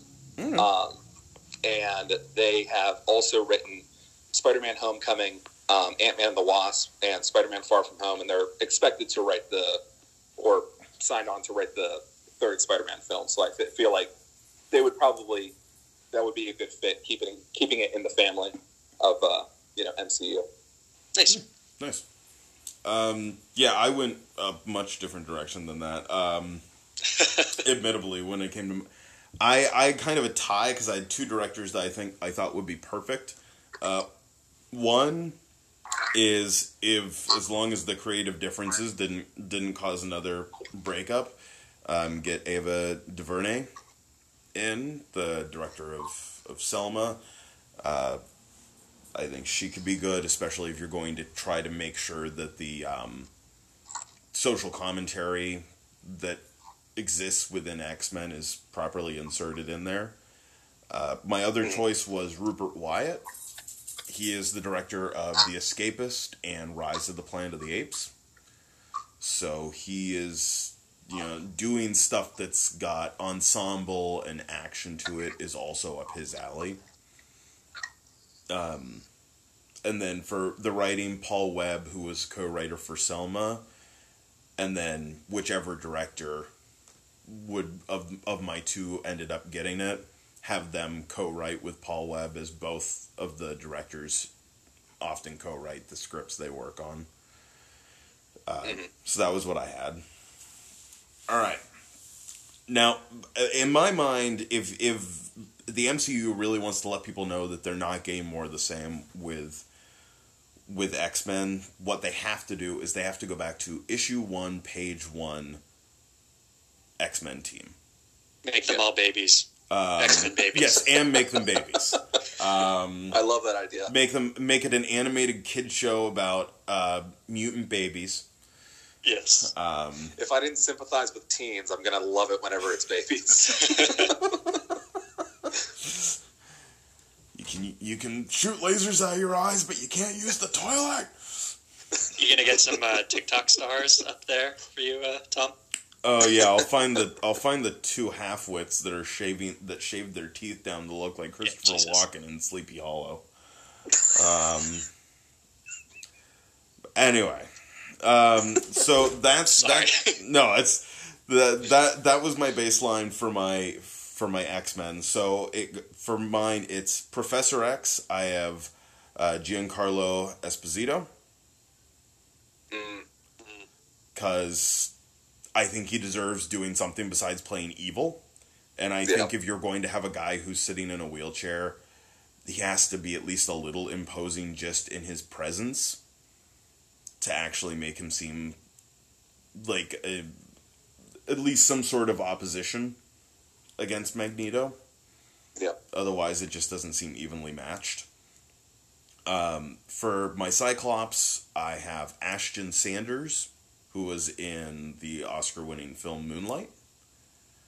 Uh, just a solid guy, solid like he just, and he just he has a just like you look at a picture of him and you go, yeah, he's got the like presence and stance of a of of a leader, reluctant or otherwise. Um, Yeah. With Jean Grey, I went with Jessie Buckley. Uh, I've been a fan. I've been a fan of her since the movie Beast came out, uh, and then she became popular with Wild Rose, the current season of Fargo, uh, that new Charlie Kaufman film. I can't remember what it's called, where she plays the girlfriend. I'm thinking of ending things. That's it. Um, I think she can give us both the like composed, like new to new to things shyness of Jean Grey, and then the more outspokenness. Um, Beast Beast is my wild card of of my X Men, probably of my whole thing. But Beast is my wild card. For Beast, I went with Daniel Radcliffe. I've heard this It's not bad. before. Yeah. I I think it would be fun. I think it would be fun. I think it would be um, a good role for him. You don't make him blue right away like they did with with these films. You give it some time because it was a long time before he turned blue in the comics. So you can give it some time. Uh, for Angel, I went with Tyler James Williams of uh, Everybody Hates Chris and The Walking Dead fame. And for Iceman, I went with Stranger Things Joe Keery. Yeah. I like your picks. They're they're younger than all of ours. I think both me and Alex's. Um, you got some like really young up and comers in there. Yeah. So that those are my X Men. Now for for the Brotherhood, I wanted to go as close to when they first came out as possible. Unfortunately, besides Toad and Mastermind, it was Scarlet Witch and Quicksilver, which obviously can't.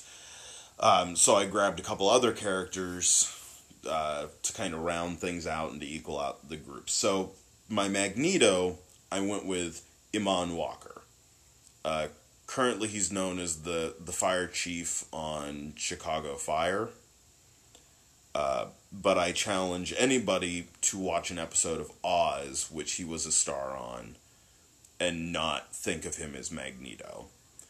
Uh, the man carries a presence and is legitimately scary with just the look of his eye. Uh, so, big on him. Um, for Mystique, I went with uh, Sofia Boutella of uh, Kingsman and Atomic Blonde fame. Oh yeah. I, I think I think she's just the right fit for playing that kind of a character. You couldn't get enough mummy, could you? I, you know, she deserve she deserves a franchise that doesn't fall apart. True. she really deserves it. Maybe don't task her with with uh, X Men. You know, immediately. I feel like you're wishing harm upon her. Maybe, but she also deserves work. Yeah. Um, now, Toad, I initially thought this sounded weird, but the more I look at it, the more it makes sense. For Toad, I went with Elijah Woods. Works really well. And yeah, it's it's one of those things that sounds weird, and then you think about his current career, and you go, "No, that checks out." that that checks out kind of nicely. Oh. Um, That's great.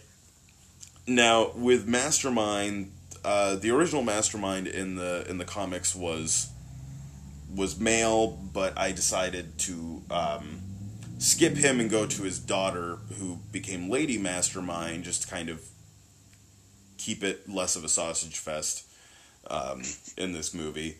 And so I've got Lady Mastermind. Uh, the character, for for those who aren't familiar, is a master manipulator can make can basically project things make people think that they're seeing one thing when it's another uh, someone who can really screw with with your perception of reality uh, and for for that for the role of lady mastermind i have it as a tie because i could i could not decide which one of these i thought was better so uh, choices are Nicole Beharie, who was um, Abby on Sleepy Hollow, is her biggest claim to fame, I think. Uh, her, or if you really want to give someone a chance to just go left field on everyone in her career and surprise everyone, you go Issa Rae, Oh, um, which I think would be really, I think it'd be really fun. I think it's something that she's more than capable of. Um, then you go Blob. I've got Paul Walter Hauser. that's great. Yeah. Because you need like with Blob, you need a legitimately good act, like a really good actor, so that way he's not just a fat joke. yeah. and so I think someone with as good a skill as him could really help out with that. Um, and then the, my last Brotherhood member is uh, Slither, who is basically a, a weird combination of man and snake who can um, essentially have sort of a boneless quality to him, but he has a like a snake head and can wrap people out. He's he's very le- out there weirdness, but I think out there weirdness is is what X Men needs to do to, as Monty has put it before, not be safe. Yeah. Um, and for this character, just because I thought it'd be fun, I went with Daveed Diggs. Mm. I love him. Put him in everything. Well, yes. I can't believe I can't believe I didn't include him. Damn it. let me go. Let me go back and fix everything. Make everybody played by David Diggs. Yes. Daveed Diggs in X Men, a one man show. He, he could be a good pyro. Maybe I'll change my pyro to him. Oh yeah, he, no, he'd make a phenomenal pyro. Um, I think really with either one of your choices for pyro, you're solid. Um, now I do want I to real. couldn't. Oh, go ahead. I was going to say uh, first to Monty. I couldn't put uh, Yahya Abdul Ma- uh, Mateen on my list because in my mind he's going to be cast as Kraven the Hunter in uh, the third. Oh, Spider-Man that's film. good. Yeah. I had suggested that to Tom after we had watched uh, Spider-Man: Far From Home. Um, but also, Tom, how dare you cast all of the X-Men and not find a place for Tatiana Maslany? Well, I'm waiting to see if she's actually She-Hulk or not. Oh yeah. Like, I've heard she is. I've heard she isn't. Yeah, Um, I yeah, I want to. We gotta wait and see if she's actually because if she isn't going to be She Hulk, then yeah, bring her in down the road as Rogue. hmm Mm, Yeah. You know, she'd Yep. kill at that role. Um, I- she'd kill at any role because she's amazing, which you wouldn't know because you won't fucking watch Orphan Black. There, there's I my one per episode. um, I also wanted to avoid, uh, you know, picks like, um, oh, geez, the um, the guy from The Office and who's married to Emily Blunt. Oh, John Uh, Krasinski. Krasinski. Yeah, John Krasinski. He, you know, he's he's sort of the front runner with Emily Blunt for Mister Fantastic and the Invisible Woman. Um, and I, he, you know, I mean, people just throw names around. They're just they're just trying to hype up what they think would be a cool idea. Um, but they had also said possibly um, Zac Efron for the Human Torch in uh, Fantastic Four. That's the popular fan casting right now which is also why I left him off because I think that he would be an interesting choice for Wolverine or, or even you know Beast or, or something that is has maybe a smaller role and he's not necessarily the main character. Yeah, I'm I'm still rooting for Taron Egerton from uh, Kingsman and Rocket Man for Human Torch. Mm, yeah, that also that would also be good. That's I still, know people wanted him to be Wolverine too, kind of because uh, Hugh Jackman has sort of taken him under his wing with that Eddie the Eagle movie and Oh, yeah. everything. So I can, I, I, I could see that too, but he would need to put on a lot of weight. yeah, Yeah, they, Yeah. Both him and Zac Efron have a very similar physicality, though. Yeah. it's, they're they're very similar build. Well, you So- get you get that beach body that uh, Zac Efron has in Baywatch, and I I think that body's you know you start with you at least start with that Yeah. Yeah. and go from there. It's- yeah, at if least you told if- me I could start with that, I would have never looked like this. if that was an option, we wouldn't be here today. I, I'm I'm just assuming that some people can start with that. I don't actually know. I clearly don't actually know. All right. Any final thoughts on X Men casting, integrating them in the MCU? No, I just wanted to. The last thing I want to do is give a shout out to anyone who gave us a, a potential casting options for uh, Professor X and Magneto online. Uh, we've got uh, Andy over at Geek Salad, uh, right now tentatively known as Gre- Geek Salad with cranberry sauce. He's into the idea of Gary Oldman as Professor X and Giancarlo Esposito as Magneto. Yeah. So, I I would love to see Oldman show up somewhere, but I feel like it either has to be him tapping into some Fifth Element style zaniness, or it's got to be someone who's super stoic but also super evil Yeah. for it to really land. Is there any older mutants other than Xavier and Magneto? I feel like I'm sure there is. we get Xavier and Magneto, and then everyone else is about forty years removed from Yeah. from the two of them. Well, in the in the comics, Juggernaut is Xavier's brother. Mhm. So he would not be that he, he would not be that far removed from Professor X. So you have that option. Um, and then let's see. Uh, we got Tom, different Tom than me, obviously. Uh, he went uh, Ben Kingsley and Christopher Lee. I hate to break it to him. Uh, I mean, setting aside obvious, uh, setting aside obvious conflicts of interest in um, in their their current work as non-Mandarin and non-living. Um, th- sorry to make too glib a, a thing of it, but it's kind of the reality. Um, Yeah. I mean, Hasn't it also been like at least five years? And you know, he, he passed away a while ago. well, Yeah. and I mean, we didn't. I didn't specify that people had to cast the living, Right. so- True. Yeah. um, and it's certainly not the the most out. You know, he's got a dead person, and it's still not the most out there option that that I was given. Um, If we're doing Christopher Lee as Magneto, we're doing Peter Cushing as uh, as Professor X. Mm. That'd be a hell of a casting. see, I'd do Christopher Lee as Professor X and Peter Cushing as Magneto. You just like being contrarian. No, I think Peter Cush- Peter Cushing has like the perfect head for the Magneto helmet. Let's let's all like be honest with ourselves here. Let, let's all give ourselves uh an excessive intervention on that one. All right. Uh, then we got uh, Bub and Gob's show. They they win the day for for the out there. Their vote is Ryan Reynolds and Jake Gyllenhaal, and they stipulated that they are wearing ugly Christmas sweaters the whole time. the thing that I love the most about this suggestion is that it's not even half as ridiculous as some of the actual decisions made by some of the 20th Century Fox X-Men movies. like this makes more sense to me than let's cast Ryan Reynolds as Deadpool and so his mouth shut. Yeah. Like this this, you know, let's make Silver Samurai a frail old man.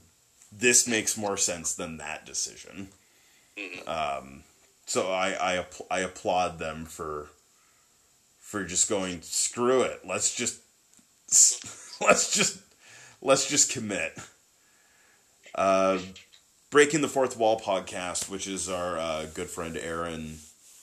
Um, he voted for Idris Elba as Professor X, and I, before he even knew I was going to say it, went with Eamonn Walker for Magneto. Um, so there we go. Somebody else who agreed. I'm not always a naysayer. Sometimes there is somebody else who thinks like me. Though I will point out it's because I spent years during and post college yelling at him to watch things like Oz so he could fall in love with Eamonn Walker. So it's mainly due to my own corruption of him. but what are you gonna do? Um, so what happens next? They win Christoph Waltz as Magneto and Bryan Cranston as Professor X. Um, I mean that would work, absolutely. Yeah. Yeah. It would be it would be very interesting because more than any other selection on here, I would worry about Bryan Cranston falling into the like exhaustive white savior feel that James McAvoy had, but again, part of that's just how things are written. Um, and also because I can only imagine Bryan Cranston's Zordon voice if I'm trying to imagine him speaking as Professor X. So that I'm sure that doesn't help. Uh, and then uh, last but not least, we've got LT, the quixotic clown. He went Gary Oldman as Professor X and Forest Whitaker as Magneto. Hmm. That force, I mean, that Magneto choice with Forest Whitaker, that is an interesting one. I will say though that Forest Whitaker was in Black Panther. Yes. Let's not forget. So Yeah. Yes, yes, we have already um, unceremoniously killed him off. But we're, I mean, we've only got about ten more years before we're going. Well, who are we going to cast in this movie? Well, Yeah. we're going to cast so and so. Why? They're the only person who's never been in an MCU film. Yeah. We, we are going to get to that point eventually, but Yeah. despite not having a physicality that I think people would instinctively go with for for Magneto, Forest Whitaker definitely has the like the the like, intensity and presence of it. Um, Yeah. It makes me think immediately of his performance on the Shield, where he just slowly his obsession just kind of slowly drew, drove him insane. Um, and thinking about that performance and putting that into into a Magneto, um, that would probably as a result eventually just get super super desperate as the the film franchise went on. Would that? It, I mean, it would be captivating to watch to say the least. Mhm. But That's that's the problem with a lot of the you know the casting fan castings that you read off as as cool as they might be, and as much as we'd love to see Idris Elba in there, like it is so difficult to find actors who have not been in an MCU film at this point because there's so many actors that we really love who have already been utilized. You know, I'd love to put Sam Rockwell somewhere. I'd love to put, um, you know, just a number of actors who have been used on in relatively small parts or, or big parts that, um, you know, they don't want to recycle yet. And I'm wondering when they'll kind of break down that barrier and say, well, enough time has passed, or this character's been dead long enough, or we can dress them a, a certain way that they don't really, you know, have to have a connection with their other character. yeah, I mean, I think I think a lot of it's going to depend on. I th- I think if they can pull off X Men, then we're going to add probably ten years from when that movie comes on onto whatever the timetable is going to be before we start to see them either hit reset or really dive into recycling. Yeah. Because we've also gotten to the point with them where we've literally told them if you give us a movie with 70s music, a talking raccoon, and a tree that says three words, we're going to flock to that movie and praise you guys till no end. We're not really telling them you have a finite amount of your characters that you can use. We Yeah. basically told them just fall into a pile of the comic books from your history. Pull one out of there. That could be your next movie. We're going to go see it. Yeah. I think the only thing that we're never going to attempt is turning Thor into a frog. I, I, I think I think the Thor is a frog I don't know, story arc. Never say never. Love Well, and we- Thunder. We'll see. We we alluded to it. We alluded to it in um, in Thor Ragnarok with Yeah. with Asgardian award winning actor Matt Matt Damon um, as Loki. Um, he he does reference it. So Yeah. which really was as any for the like three people plus the guy who came up with the idea that like that story arc um that's as good as you're ever gonna get with it realistically unless for some reason they they do Thor as a TV series next, and they really need something to do for two episodes. That's all you got. Yeah.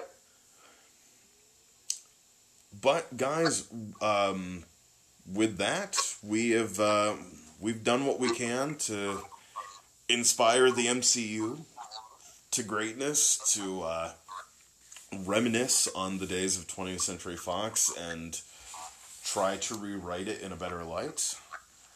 Uh, Monty, I want to thank you so much for for coming and hanging out with us and um, putting putting your own personal touch and spin on on the the world of X Men. Yeah, thank you so much for having me. It was a blast. I don't get to talk about like this on my podcast that much, so it was it was a lot of fun to get to do all this stuff. Thank you so much for having me. Absolutely. I mean, we're always looking for for fun and different things to do. So if you're ever going, man, I never get to do that on my show. Well, our show is basically a grab bag. So just hit us up and go, hey, I want to do this, but I don't want to do it on my show. We'll just be like, yeah, sure, we'll do it on ours. Why not? Yeah. We'll, we'll workshop shit on our You- show. It's fine.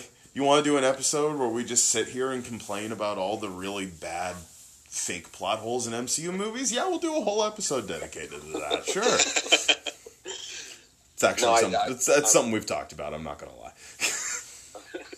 I'm sure I'm speaking on, on behalf of Tom as well, but uh, I, we really appreciate you being on the show. I think uh, your analysis of, of the X Men franchise was very insightful, and I'm, I'm happy to talk to you, man.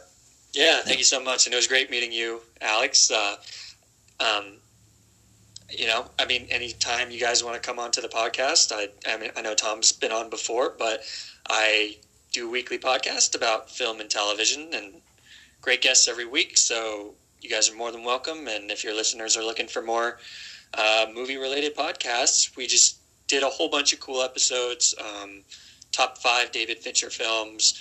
I just had one of the mics from Mike, Mike, and Oscar on to absolutely thrash Hillbilly Elegy. That was a ton of fun. Um, more stuff coming later in the year. Definitely a blast. So I'll- I'd love to have you guys on. Absolutely. Tom doesn't Tom Uh, doesn't take me with him whenever he does guest spots. I, I'm not allowed to go. I try to. I I try to. But you have a job that's during the day. You're not like me. You don't work in the middle of the night. yeah, Um, yeah. Yeah, lucky bastard. Um, uh, yeah, for the for the like three or four people that that listen to our show and don't listen to yours, and I'm I'm giving ourselves an extra five people for that. Um, to let everyone know, you know, where they can find you on social media, where they can find your show. Um, Because yeah, guys, if you're not listening to Movie Marathon, or you need to make a part of your your regular podcast diet. That's very kind. Thank you so much, Tom. Um, yeah, so it's Movie Marathoners. I'm on Twitter mainly. That's my uh, burner count. You can follow me at Movie Marapod, uh, Movie M A R A Pod, and then you know we're on wherever you get podcasts at this point. You know, iTunes, Spotify, got a whole list of them, but it's it's wherever you get podcasts. And would love if you take a listen. Thanks a lot again, guys. Absolutely. And uh, as always, guys, you can follow us on Twitter at Movies Work, and you can f- find us wherever you're listening to the podcast currently at this exact moment, but also on other things like Apple, Google, Stitcher, and Spotify. If you are on Apple or anywhere else that lets you rate and comment on a show, please make sure to do that so that way we can know the aspects of our show that are working and how much of our show isn't. Don't worry, you don't need to be gentle. A good cry is very helpful every now and then. Uh, so, guys, with that being said, uh, we're gonna we're gonna go ahead and wrap up here because I promised you guys no depressing end of the episode chatter. So, with that being quick. with that being said, I'm Thomas Green. I'm Alex Duez. Uh, this has been Movies After Work. Be kind, be safe, and have a good day at work. Thank you guys. Bye bye.